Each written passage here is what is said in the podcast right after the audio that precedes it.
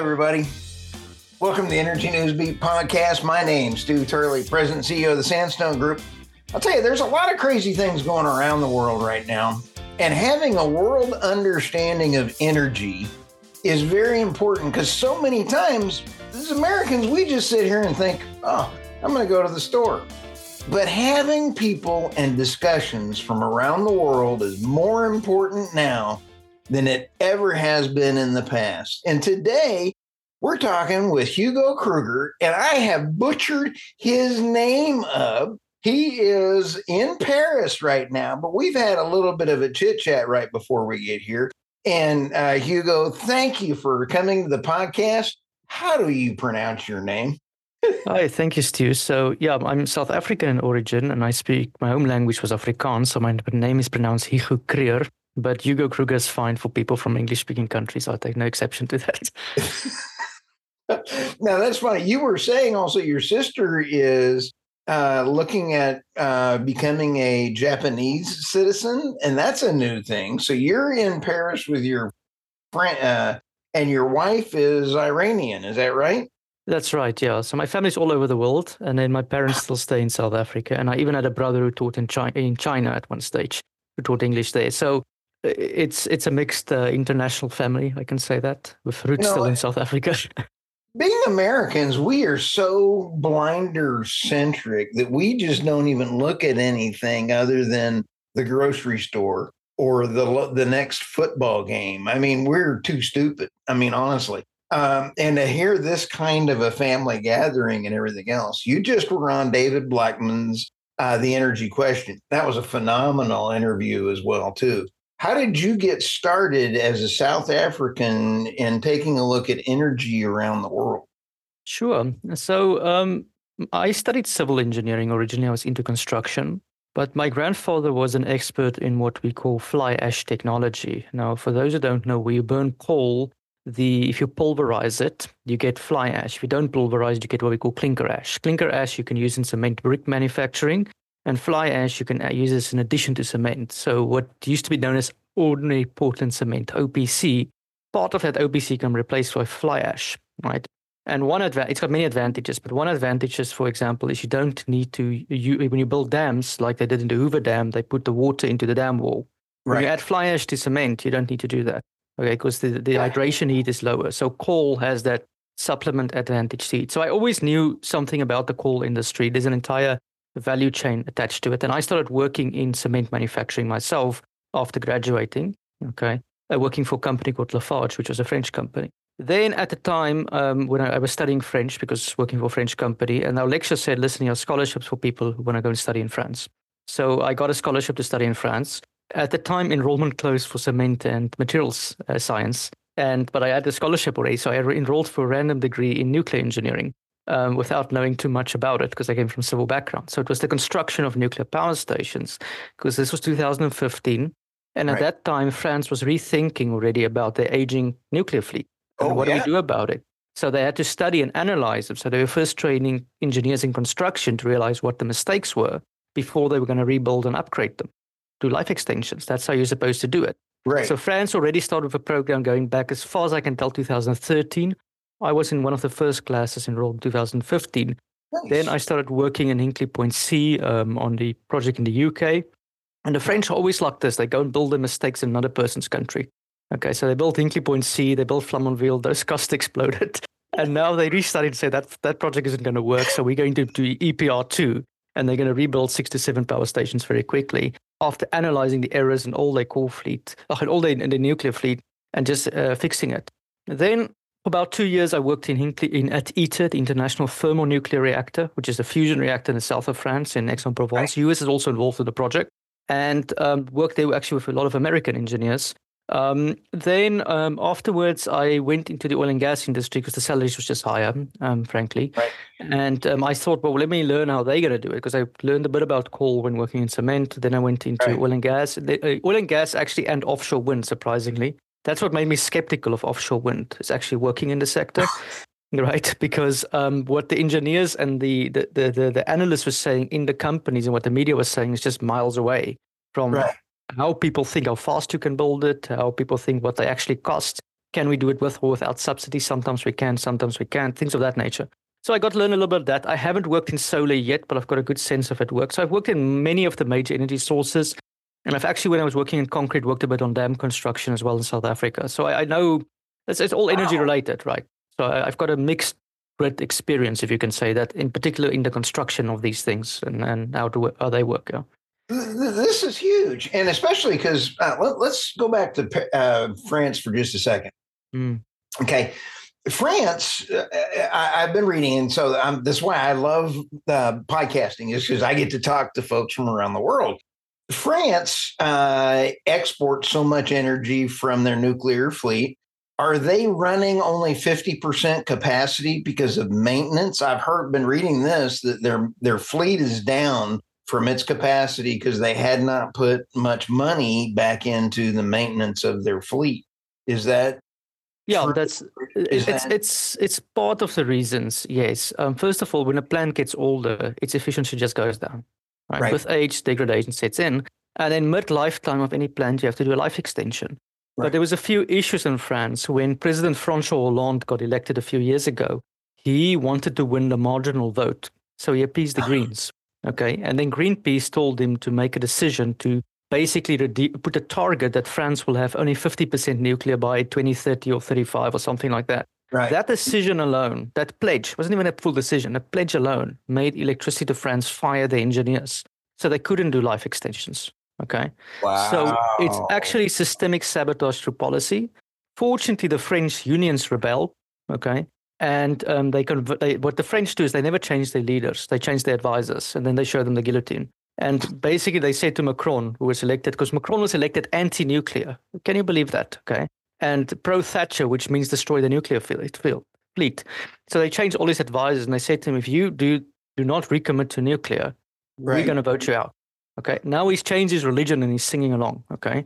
And that's how you sort your politicians out. So, anyways, there was a delay basically in France. They canceled their program, they fired the engineers, and then they had to retrain them. So, when I was working on uh, Hinkley Point C, it was myself in my 20s, a few people in their 30s, and then people who were about to enter retirement. So there was right. a skills gap.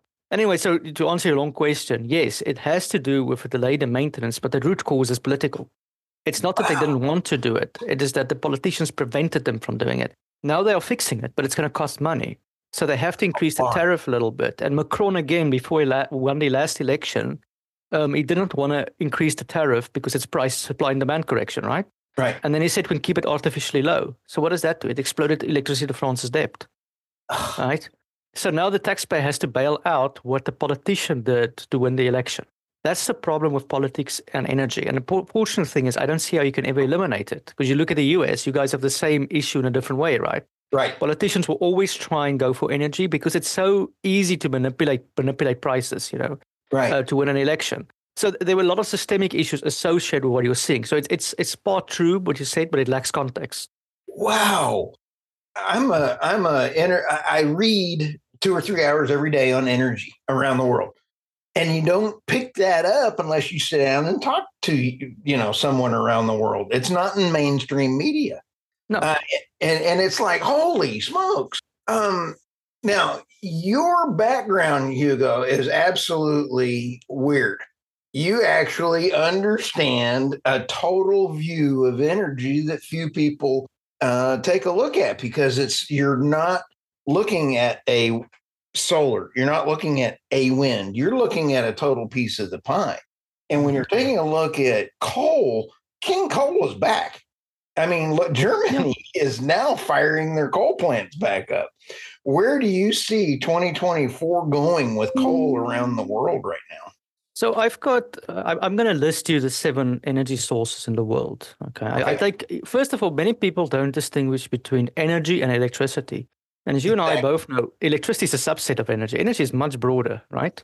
Right. Coal has a whole value chain attached to it. Dynamite, for example, is made from coal. Many people won't know that. The cement industry needs coal. The steel industry needs coal. Okay. Right. But if you look at the seven energy sources, let's list them from most green and most environmentally acceptable, to use that word, what would work in California, okay, to that which will not work in California at the bottom. So first is wind and solar at the top, okay? Wind and solar have expanded at mass production. That is true. Wind less than solar, but nonetheless, solar has because it's easy to put on your rooftop. Rooftop solar has a high added value when it is for the daytime peak. But as soon as it starts penetrating 10 to 15% of the grid, you need to call on the natural gas guys to start ramping up, right? Right. To run their assets more inefficiently. So wind and solar is constrained by the availability of gas, or if you're lucky, hydropower. Not every country in the world has hydropower. Countries with a large river have a large battery, and they're constrained by grid space. Because the more wind and solar, the more you have to build out the transmission lines. And that's becoming a political issue in many countries. So Right. to take a neutral stand, wind and solar is expanding, but they're going to be constrained by what I just mentioned. Right. Then, okay, then number three on the list is hydropower. We spoke a little bit about it. You Right. need catchment areas. The world has run out of catchment areas. I also worked for a firm designing plants, so hydro plants. World has run out of catchment areas. So there isn't more, with a few exceptions maybe in Africa, but it's far away from population centers. Again, transmission line constraints. The average lead time is 10 years. Right, it's not going to happen tomorrow. then pumped storage, which is related to hydropower, also has a 10 year lead time, at least in South Africa. Some countries build it a bit faster, and some countries like the US have excess already. So you can easily integrate wind and solar. Okay. Right. So those are the three, first three green ones. Then we go to nuclear power. It's green depending on who you ask. But nuclear power in the US is a three to five times the cost of Asian markets. The Chinese and Indians are building at mass production, but Vogtle has exploded in cost and is politically unacceptable in the United States. The US is the worst political economy when it comes to nuclear. France, given the experiences in Flamanville and Hinkley Point C, has struggled to get costs under control because they overcomplicated the plant construction. So they have to sort out that issue yet. Japan, I saw today, Right. re-added 8 gigawatt of nuclear, right? Right. Nuclear can be swung by public opinion. It happened in South Africa three times. So it's a constraint. Whether I'm for or against nuclear is not the argument, is that those are constraints. And public opinion is a constraint. If you have a lot of environmental legislation, it's going to expand. Okay. So what is then more acceptable? Well, oil. Oil has got a big issue, Middle East. My wife's from Iran. Um, Right. Unless Saudi Arabia plays along and they roll out the red carpet to Joe Biden or Xi Jinping, oil will be constrained by what OPEC does because Saudi Arabia is this big player in the market, right? They can dictate prices. In the US, it's a bit of less of an issue because most of your oil comes from Canada. But it's an issue for the rest of the world because most of the world is not North America, right? Right. Then you say, okay, I've gone through the six sources. What is le- oh yeah? Then uh, you've got LNG, which is um, more acceptable than oil, you would argue. Right. LNG is constrained by the availability of infrastructure. There's not a single import facility in Africa at the moment. I think Morocco might have finished one now. Africa Right. only exports LNG. We don't import yet. Okay. Right. So we don't even use it for domestic cooking yet. All the stuff you did in the US in the last 10 to 20 years, we haven't done it in Africa yet. Right. That is four out of 10 of the world's population. Okay, so we've gone through all of them. What is left? The most available, dirtiest of them all, which is king coal. King And that is why I say, like a heretic, okay, I'm not making myself popular saying these things. I do not see a stoppage to the expansion of coal. It might stop at a reduced rate in India or maybe in China now because China is adding pumped hydro to the rest of scale. But nonetheless, China is upgrading their coal plants. They're not expanding new ones. Many countries, I believe, is going to upgrade their coal plants for another 20 years. Right. And in Africa, Botswana just built a new coal station last year. South Africa is thinking of overhauling the entire coal fleet. We are the most coal dependent country in the world, you know, and the rest of Africa hasn't even developed yet. So even if you add wind and solar and all the other sources to the mix, Right. unless they can speak to those major constraints and there are others as well, I do not see why coal will not stop expanding. Simple as that. I, you're Hugo. You have just in about a two minute time period gave one of the best world energy discussions I've had. Well done.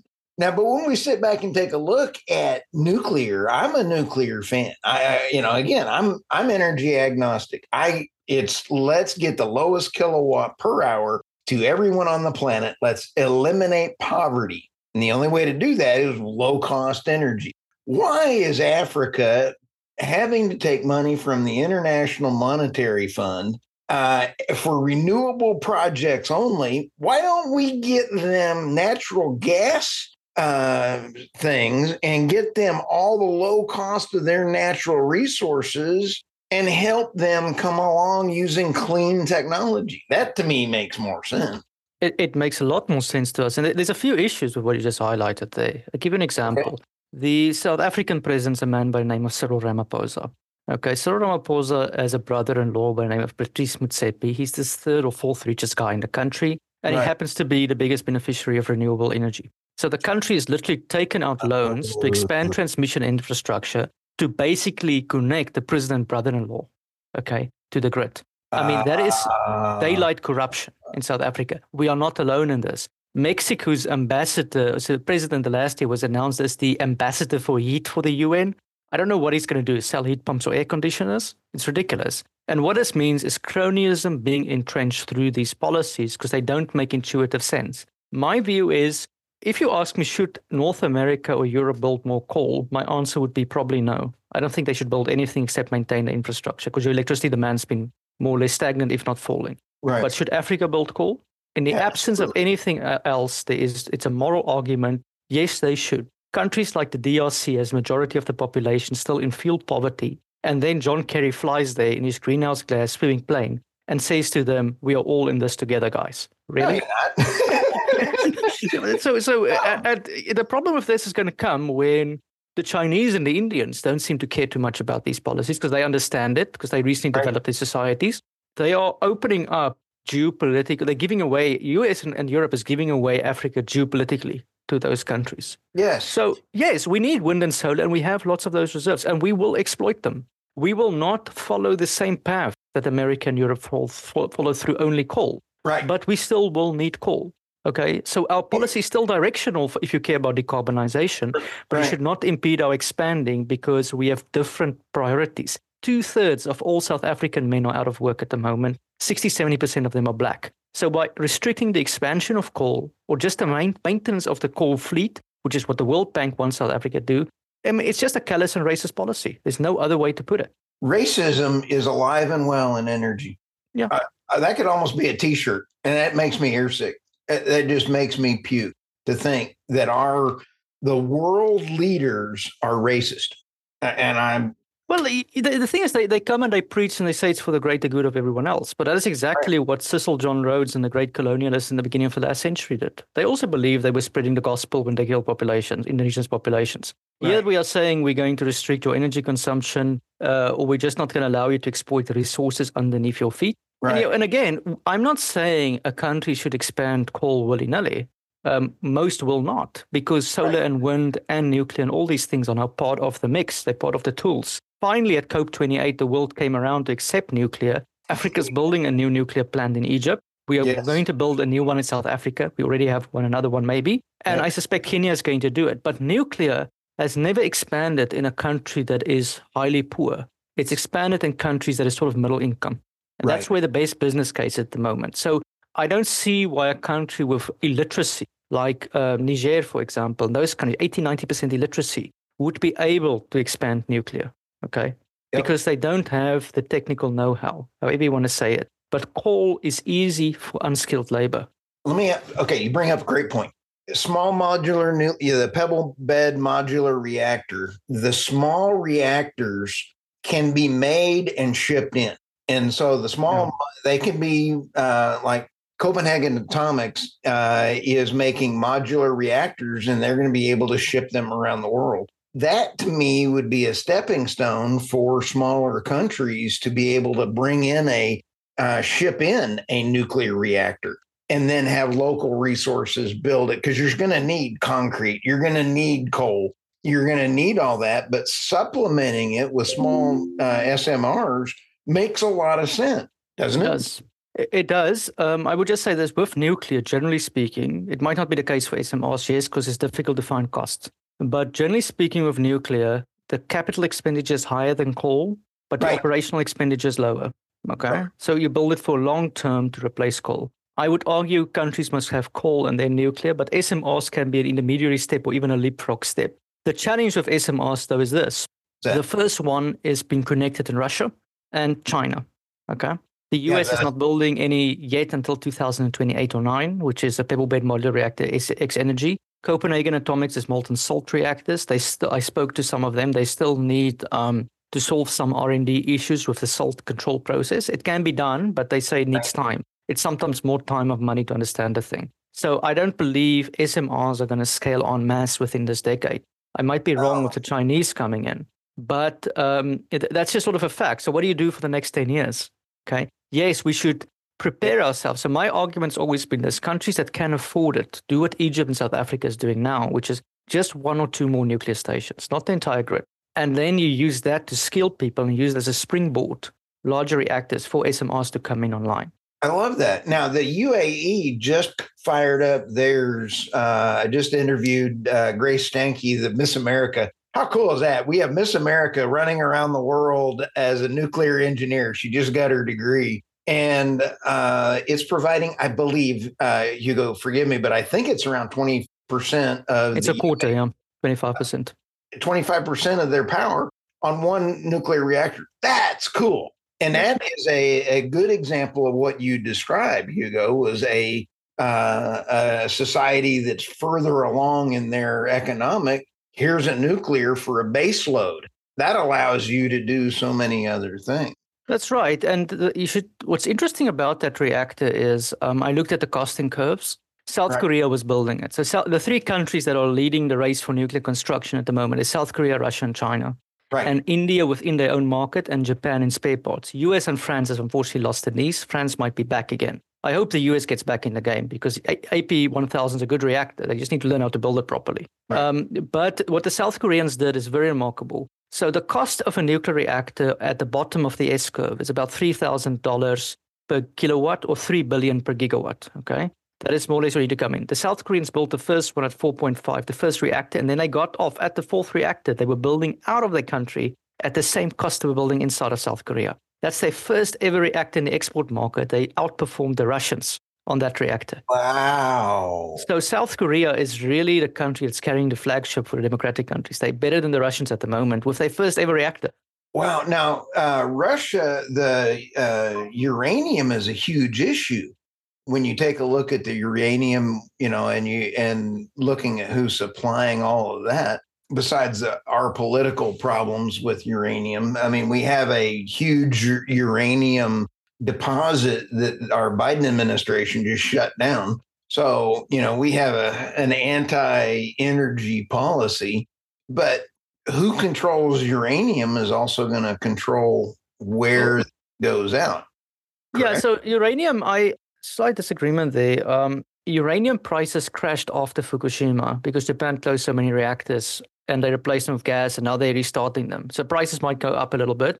France, for example, had two or three mines in Niger. Um, and then there was a coup d'etat recently. But what they don't tell you is this French Senate wanted to close down some of those mines because they were an economic burden on the French fiscus. And the reason France kept them there is because Niger is such a poor society, there's no other work for the population. So the uranium price is so low, it's questionable if countries should even exploit because you just buy it on a market.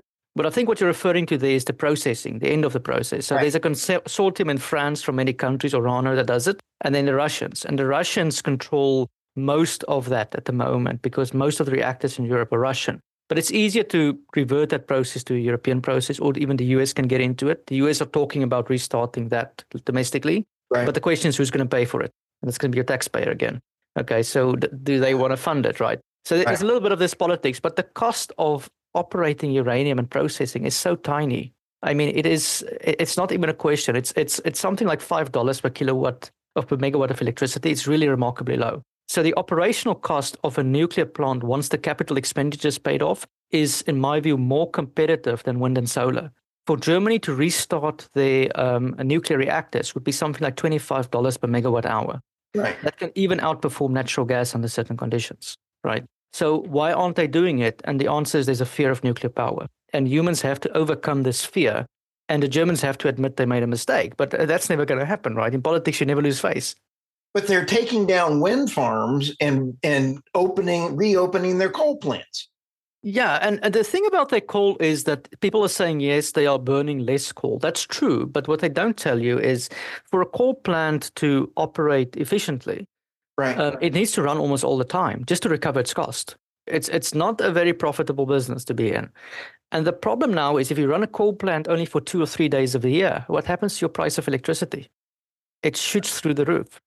So what are the Germans doing during this Dunkelflaute area of no wind, no sun? They're just saying, well, we're going to impose a low electricity price or it converts to debt. So the Germans are making the same mistake that the Japanese in the 1970s and 80s made, which was all their bad decisions are being converted to debt.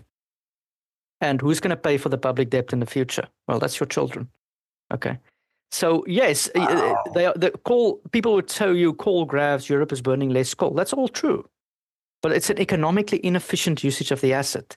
And what I my biggest critique against wow. this energy transition is this: um, yeah, okay, fine. You you have more wind and solar, but electricity consumption in Europe has been falling since 2005. Okay, and in North America, it's also been stagnating. So who's going to pay for that? You're adding right. all these assets. You cannot recover the cost for electricity. Where's it going to come from? Right. It's going to come from public debt. So you have un- economically uh, inefficient assets at the moment. And Europe has, at the moment, the highest electricity prices, the highest gasoline prices, okay, right. and uh, you know uh, some of the highest LNG prices.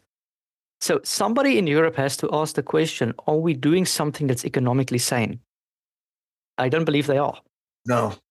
So uh, I got uh, I got kind of um, in trouble several years ago. I I made a, a, meme of a dog, and the dog is doing this, and I I put in there and it says, "You mean the greener we go, the more fossil fuels we use. And everything I'm seeing is that was actually a true statement that meme went nuts. So, I mean, I had actually all the numbers I was showing was the more we go greener, quote unquote, renewable energy, the more fossil fuels we use, which was also coal, everything else. And it's we just need all forms of energy. But your description, Hugo, of using the best methodology is what's missing from all these discussions. Yeah, it, it, it, comes down to the cost, right? And and maybe we should ramp on the issue. There's another issue here, which is how do you price electricity, in particular? Right. Okay, so at the moment we sell it in kilowatt hours in the US and North America and many countries. Indonesia and Spain and Netherlands, in my view, have the right model right. where they're saying we have a fixed charge, which you used to call a capacity charge. It's, I think farmers in the US have something similar. Right. And we have a variable charge. Because if you buy electricity, whatever your price in kilowatt hours is, usually 10 to 15% is only energy. Now somebody comes and says, I've got a solar panel on my roof. I'm going to offset the entire rate in kilowatt hours. Right. In my view, he's not allowed to do that. He should only offset 10 to 20%. Okay. Why? Right. Because somebody has to pay for the service to the end connection to the house. So as long as you are grid tied, you should be paying a fixed tariff for the utility to recover its cost. Unless you go fully off grid, then you shouldn't pay it. But very few people can afford a full battery installation in their house, even in Europe and North America. Right. So as long as you're tied to the grid, the utility should not be bankrupt. And the the state I'm looking at in the US at the moment is California. There's a very interesting thing that recently happened when they just added the service cost to the electricity. And what's happening? A lot of people who put PVs on their homes realize that they have stranded assets. And the reason for this is simple. It makes no sense for me to grow my own food and compete against the Portuguese grocer. Okay. Yes, it feels nice to make your own food and all of that. But let's face it, a grocer is more efficient economically. I have the same feeling about energy. I don't believe I should be generating my own power. Okay. Large companies should be doing it, and they should have a market between them. So I, I, I'm, I'm skeptical against this idea of a distributed grid where everyone is a produ- his own producer. Right. I think that thing is eventually going to come, you know, to an end when many utilities wake up and add this fixed tariff and uh, it's coming you know and i think it's coming in texas as well because the price of backup has to be reflected absolutely and and so you bring up some some great point uh, my head's kind of spinning here um, and you know what it's the total cost of energy when you take a look at also uh, wind farms when you drive through west texas i mean texas mm-hmm. Uh, to my office in West Texas, uh, there's wind farm after wind farm after wind farm. And there are some of them that are just uh, being abandoned. Uh, when you do you cost uh, out the removal of that wind farm when it hits the end of its life after eight years i'm i'm kidding no i'm not uh, you know fiscally without tax subsidies they're not fiscally sustainable from day one um, and so uh, do you, how who takes that out of that farmland uh, it's about four hundred and twenty thousand dollars just to get the steel and concrete out of the ground. Yeah. Does that go into the kilowatt per hour at the beginning? I, I, I very much doubt it. Um, I don't believe they are profitable. Even look, onshore wind in Texas might be some of the few places where they might have a business case. But I know offshore wind in particular, um, I don't believe they have a business case in many jurisdictions across the world. Right. The, the, ones in France we worked out in, in the north of France could not have a business case. So eventually, the European government said, "We'll give you subsidies." And then, of course, as a contractor, you'd say, "We will accept subsidies for those things." Oh, why, sure. why, why wouldn't you? You know, it's just my bread and butter. But I don't believe if you cut the subsidies away that many of these things have a business case. And now you ask another question: What if the wind doesn't blow? Okay, what is going to happen now? And then in Texas, you have to start up your gas turbines, right? Because you guys right. are a gas state. Now, we run into the same argument we have with a coal. If I have to run a gas turbine for only a few days of the year, right. what happens to the cost recovery of the gases, gas price? Right. Because it, it, it cannot recover its cost. So I have to shoot up the price. And that means the consumer at the end of the day is going to pay for a very expensive battery. Exactly. Okay. So it's economically inefficient uses of assets. My view has been this the price of backup has to fall on the wind producer. He has to pay for that. And that makes sense because uh, ERCOT is its own um, grid in Texas. And the balancing authorities through the United States have to sit there and they pay for standby power as they're going through this. And so, even if it's a uh, uh, energy storage battery sitting there, they get paid to sit there and not deliver energy. Um, and so that is mm. actually the business scam going on on these things is that exactly. the only way to make money as a bit battery is to sit there and tie it to the grid so that you get paid not to have to have battery.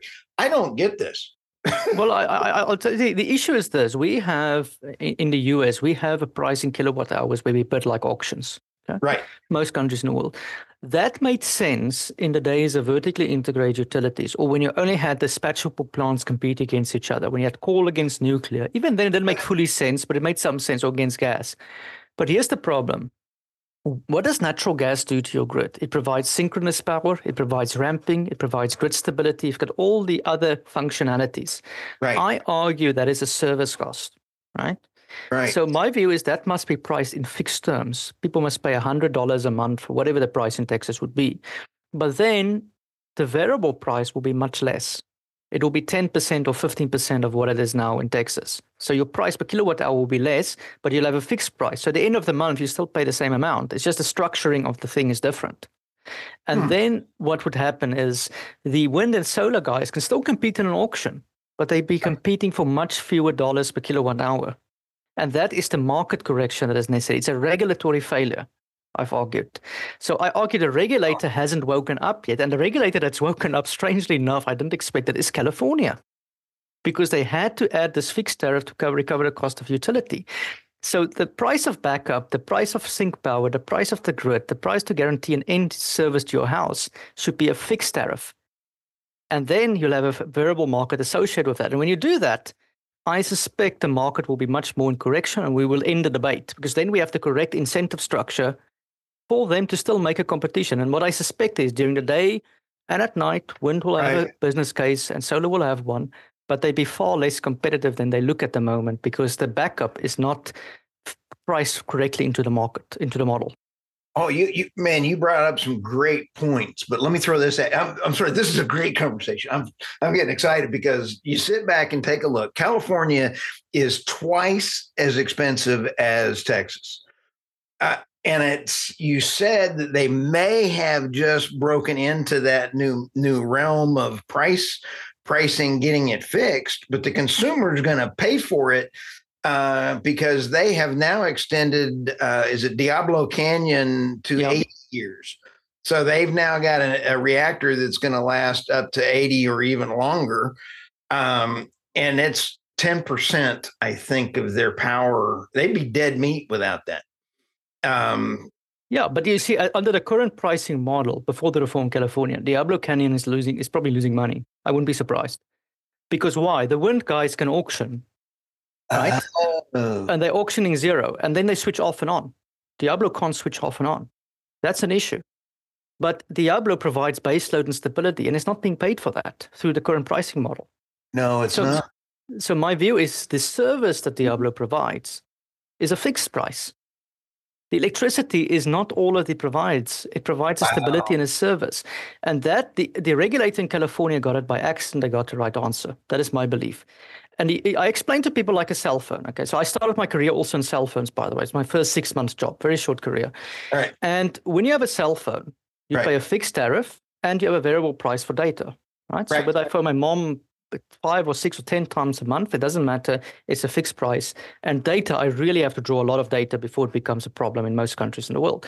Why right. is it priced that way? way? Because there's a cell phone tower that's on all the time. Right? right. And when lightning hits that cell phone tower, what happens? There's guys with a pickup truck and a diesel generator running because they don't want to lose all those people. So the fixed tariff is determined by your worst case scenario the price of emergency fuel. And what is the price of emergency fuel? What is emergency fuel in the electrical system? It's the price of natural gas in the US, right. coal in Germany, two days of a day we coal, or coal in South Africa, depends on jurisdiction. So, in other words, your battery price should be your fixed tariff. And that is what we're not pricing right at the moment. And I believe if you have that reform, you'd fix the incentive structure and then you would not see data centers leaving california anymore because people would say it just makes no business sense probably many of the solar panels on the roof would be stranded assets or they would pay themselves back in 10 to 20 years or right. 20 to 30 years and then you'll be like okay should i get something that pays back in 20 years then the business sense comes into proportion but for a large company it might still make sense to have solar panels because i do believe they have a business case i just think that we're not we're not playing it right because they should not be allowed to drive the utility into bankruptcy and currently they're doing no. it because the utility is still providing a service. I think corruption, we come back to corruption is why mm-hmm. these regulations are not being uh, changed, if you want my honest opinion, because who's making the money? yeah, I mean, in South Africa, the renewable industry is resisting these reforms. Um, I know people from Eskom, our nationalized utility, who say to them, look, we are incurring a loss every year. The government's giving us debt extensions. Right. This cannot go on, or we will sink the national fiscus. South Africa is going to run bankrupt if they don't have the reform. Every year, all these renewable guys say to them, we totally agree with you. Wow. Totally agree in principle, everything. And what happens then? When the regulator has to make the reform, there's a public outcry, there's a media attack, they're killing the solar and wind industry, etc., etc. Right. And eventually we will run out of money. South Africa is close to a fiscal cliff at the moment. California is running out of money. And it's usually when people run out of money when reality sets in. And I, I, I, reckon what happened in California recently is what's going. I mean, what's that saying? When what California leads, America follows. I reckon something like that is going to happen at the moment. okay, and it's interesting that the green states are figuring it out. I mean, this is not Texas, you know, so it's not fossil fuel industries. They can't blame you and me oh. for corrupting the system. no, uh, no, I, I, I hate it when you're right, and boy, your conversation's making a lot of sense. Oh wow. Um,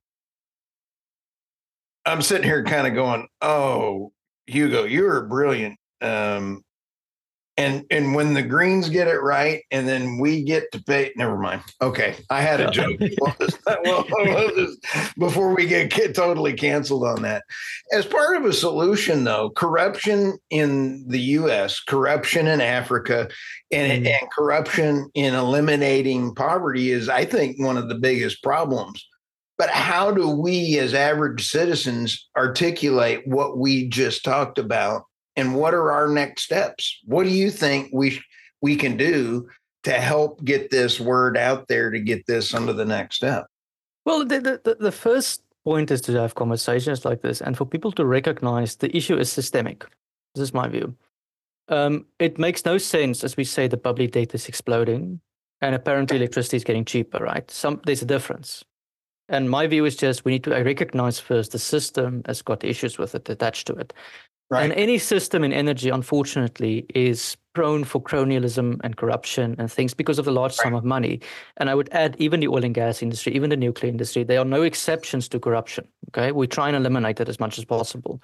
And right. the way to eliminate corruption, I mean, there are various ways. It is generally to argue for rules that will make it less likely for middlemen to climb in and pretend to be entrepreneurs of a government subsidy. You know, all those things you and I do. So I would say eliminate the subsidies as far as possible. Right. Or if you have a country like South Africa with a nationalized utility, that's fine. It can work, but then it needs to be structured well. We currently have a problem where our Minister of Energy can determine subcontractors for a nationalized utility. okay, that's obviously going to result in corruption. So, you know, systems like this, we need to, there's, there's always red flags in systems. And I think also if we learn from different countries what not to do, it's sometimes a good, it's sometimes a good strategy. If you just avoid all the red herrings, you know, all the red flags, you, you'd be fine. Well, I'll tell you what, uh, Hugo, I cannot wait. I'd love to have you back again on the podcast. I was abs. This felt like about three minutes to me because of your knowledge in this conversation. How do people find you on your Substack? It's uh, I'll have it in the in the link, but how, uh, how do you pronounce your own Substack? so, so, the Substack to the US audience is Hugo's newsletter, but it should be Hugo's newsletter to if you speak the other languages. And then I've I've got a small channel on YouTube as well, uh, where I do interviews like this, go usually in depth on energy stuff, uh, other topics as well. Okay. And you know, I write on geopolitics as well, Middle East, because my wife's Iranian. I know that country very well, and um, you know, things things of that nature. I've done a lot of interesting research on interesting topics uh, of this nature. Well, fantastic. Well, thank you so much for stopping by the Energy Newsbeat podcast. My name's Stu Turley and Hugo. We will see you again soon. Thank you. Thank, thank you, Stephen. Thank you to listeners.